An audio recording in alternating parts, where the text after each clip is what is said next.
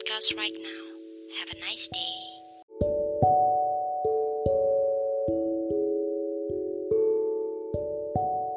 Hello, welcome back to Psyche Podcast. Balik lagi sama aku Roshi. Today I want to talk about coronavirus. Actually sejak podcast ini direkam kita udah mulai memasuki bulan kedua. Ditambah sekarang di Surabaya lagi ada PSBB juga selama kurang lebih 14 hari. So I hope everything going well. Even right now there's nothing more we can do except praying and keep following the rule. Sebenarnya aku nggak terlalu pengen bahas soal corona ini. Bisa itu udah banyak juga yang ngobrolin soal coronavirus. Jadi khawatirnya tuh malah bisa jadi toxic ke kitanya. Apalagi kan sekarang banyak banget berita yang bertebaran soal corona, di mana-mana bahasnya corona. Berita terakhir yang aku dapat adalah soal munculnya teori konspirasi dari public-public figure yang justru memancing kecemasan Uh, even sebenarnya gini, tetap catch up sama berita adalah sesuatu hal yang utama di kondisi saat ini. Tapi yang perlu kalian ingat, batasi konsumsi berita kamu. Nanti aku bahas kenapa ya kita perlu membatasi konsumsi berita. Oke, jadi gini teman-teman. Beberapa kasus di psikolog tuh yang aku baca, klien tuh menyatakan keluar mereka mengenai corona ini. Jadi mereka mulai merasakan gejala-gejala kayak sesak nafas, suhu badan naik, sakit tenggorokan, dan lain sebagainya.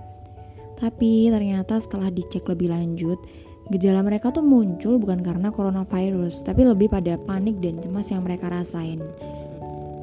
Terus, apakah itu berarti tubuh kita menipu kita? Jawabannya adalah tidak. karena gini, itu sebenarnya tuh uh, respon dari tubuh kita atas apa yang ada di pikiran kita gitu loh. Dunia psikologi itu biasa nyebut ini sebagai psikosomatis. Jadi psikosomatis itu semacam gangguan yang terjadi di saat pikiran dan emosi kita berpengaruh ke tubuh kita. Terus apa dong yang membedakan uh, itu psikosomatis atau bukan? Yaitu ketika gini, gejalanya itu muncul tenggelam nggak tentu gitu teman-teman. Jadi ia bisa muncul pada saat-saat tertentu dan juga hilang pada saat-saat tertentu pula atau lebih gampangnya untuk menandai apakah ini psikosomatis atau penyakit sungguhan adalah ketika gejalanya hilang eh, saat kamu merasa senang kayak gitu. Psikosomatis ini dapat berakibat sangat buruk ketika kamu membiarkan ini tuh berlarut-larut. Jadi kamu merasa nggak tenang kamu merasa cemas kamu merasa tegang. Soalnya gini pikiran kita ini sakti banget teman-teman. Jadi kamu mikirin satu hal buruk aja itu bisa jadi ngefek ke badan kamu. Terus gimana caranya buat nggak terus-terusan cemas? Apalagi sekarang kondisinya lagi kayak gini gitu. Ada beberapa opsi yang bisa kalian lakukan. Pertama, kenali sejak kapan dan pada momen apa gejala tersebut muncul. Jadi apakah pada momen ketika kamu lagi baca-baca berita atau setelah kamu cari-cari informasi soal corona ini? Kalau emang bener kayak gitu, mulai batasi konsumsi berita kamu. Karena mungkin gini, kamu penasaran sama apa yang terjadi di luar sana, tapi yang perlu kamu ingat, kamu adalah satu-satunya orang yang paling ngerti soal diri kamu. Help yourself, bantu diri kamu untuk merasa lebih baik. Hal kedua adalah bernafas. Ini sebenarnya adalah teknik yang diajarkan oleh praktisi mindfulness Mas Aji Santoso Putro. Kalian bisa cek di IG dia atau Twitter dia. Dia sharing banyak hal soal ilmu menenangkan diri supaya perasaan-perasaan kayak cemas, insecure, overthinking tuh pergi jauh-jauh. Jadi gini, menurut Mas Aji dengan bernafas, kamu tuh kayak ngambil lagi pikiran yang, udah dibawa lari jauh sama rasa cemasmu, entah itu ke masa depan atau masa lalu gitu.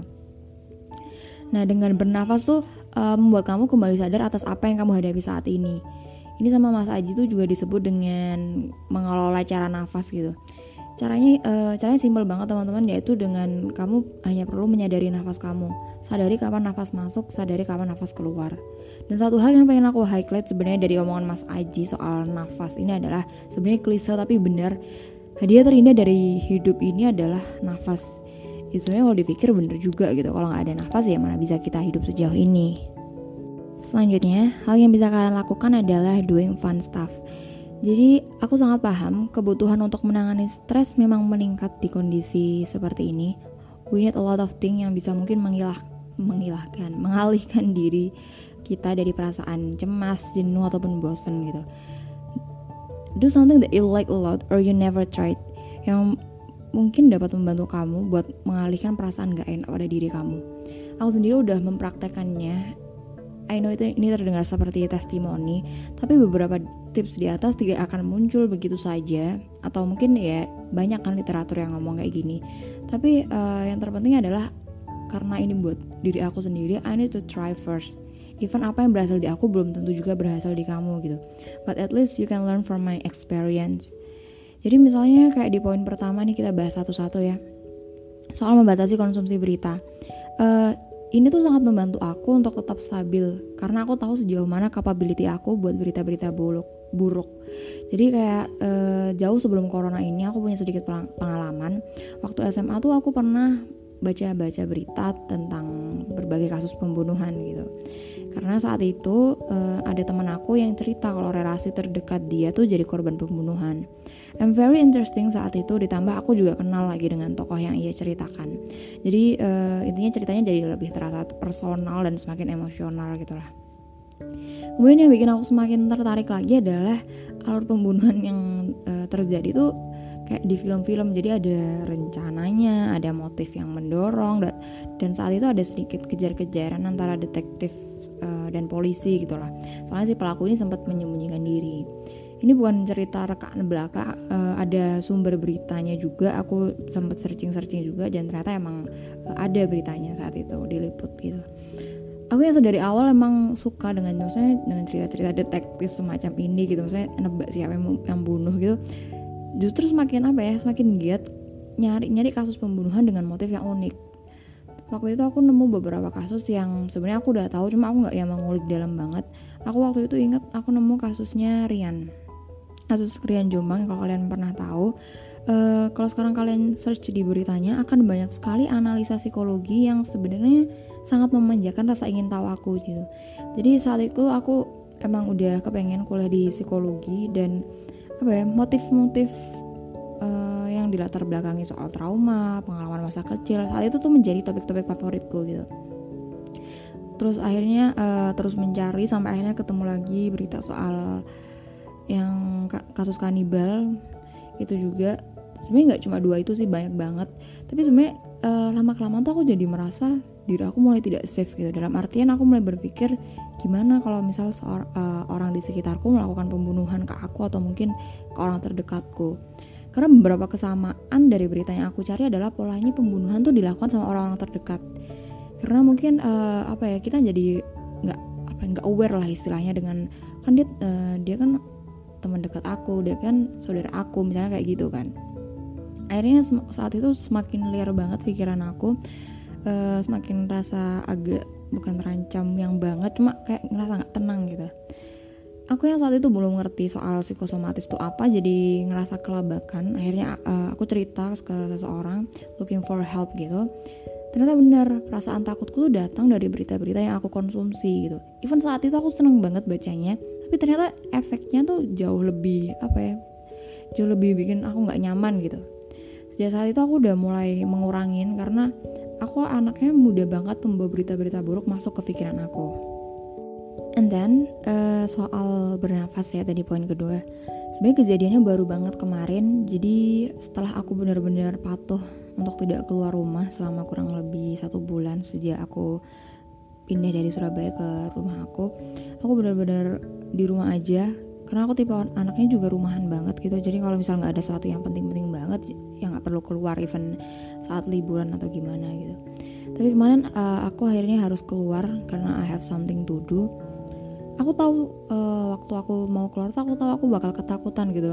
Dalam artian aku mikirnya nanti gimana kalau virusnya tuh kena gitu waktu aku di jalan. Soalnya kan gini loh virus tuh kan nggak kelihatan ya wujudnya. Jadi even saat itu aku udah pakai masker kalau ternyata tiba-tiba udah nempel ya kita nggak ngerti kan.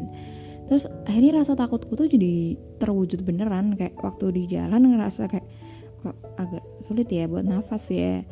Ini terdengar lebay tapi that's what I feel gitu. Dan mungkin beberapa teman beberapa orang di sekitar kita juga merasakan hal demikian gitu. Kayak kok badan aku nggak enak ya? Kok kepala aku pusing ya? Even sebenarnya itu bisa aja adalah produk dari pikiran dia sendiri terus aku mulai buat um, waktu di jalan tuh aku mulai ber, buat bernafas mengusahakan diri untuk bernafas. Tujuannya adalah untuk ngembaliin diriku supaya nggak cemas gitu.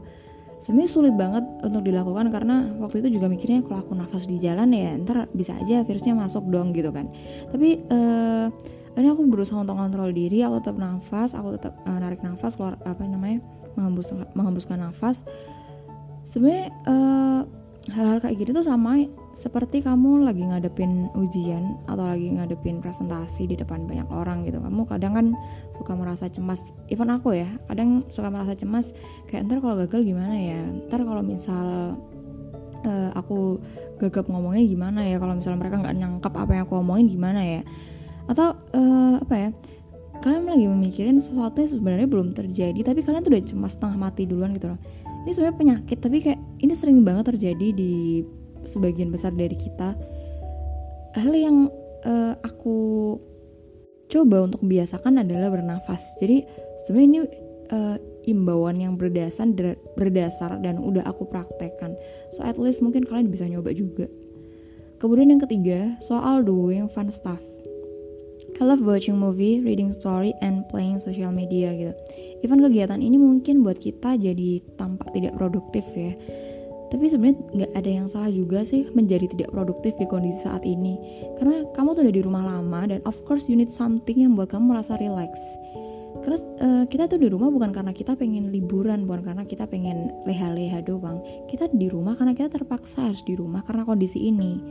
So of course kamu harus uh, gimana caranya biar mental kamu tetap terjaga biar kamu nggak yang apa ya ini menyalahkan keadaan gitu loh Terus uh, selain itu kalian mungkin bisa mulai nyusun jadwal harian.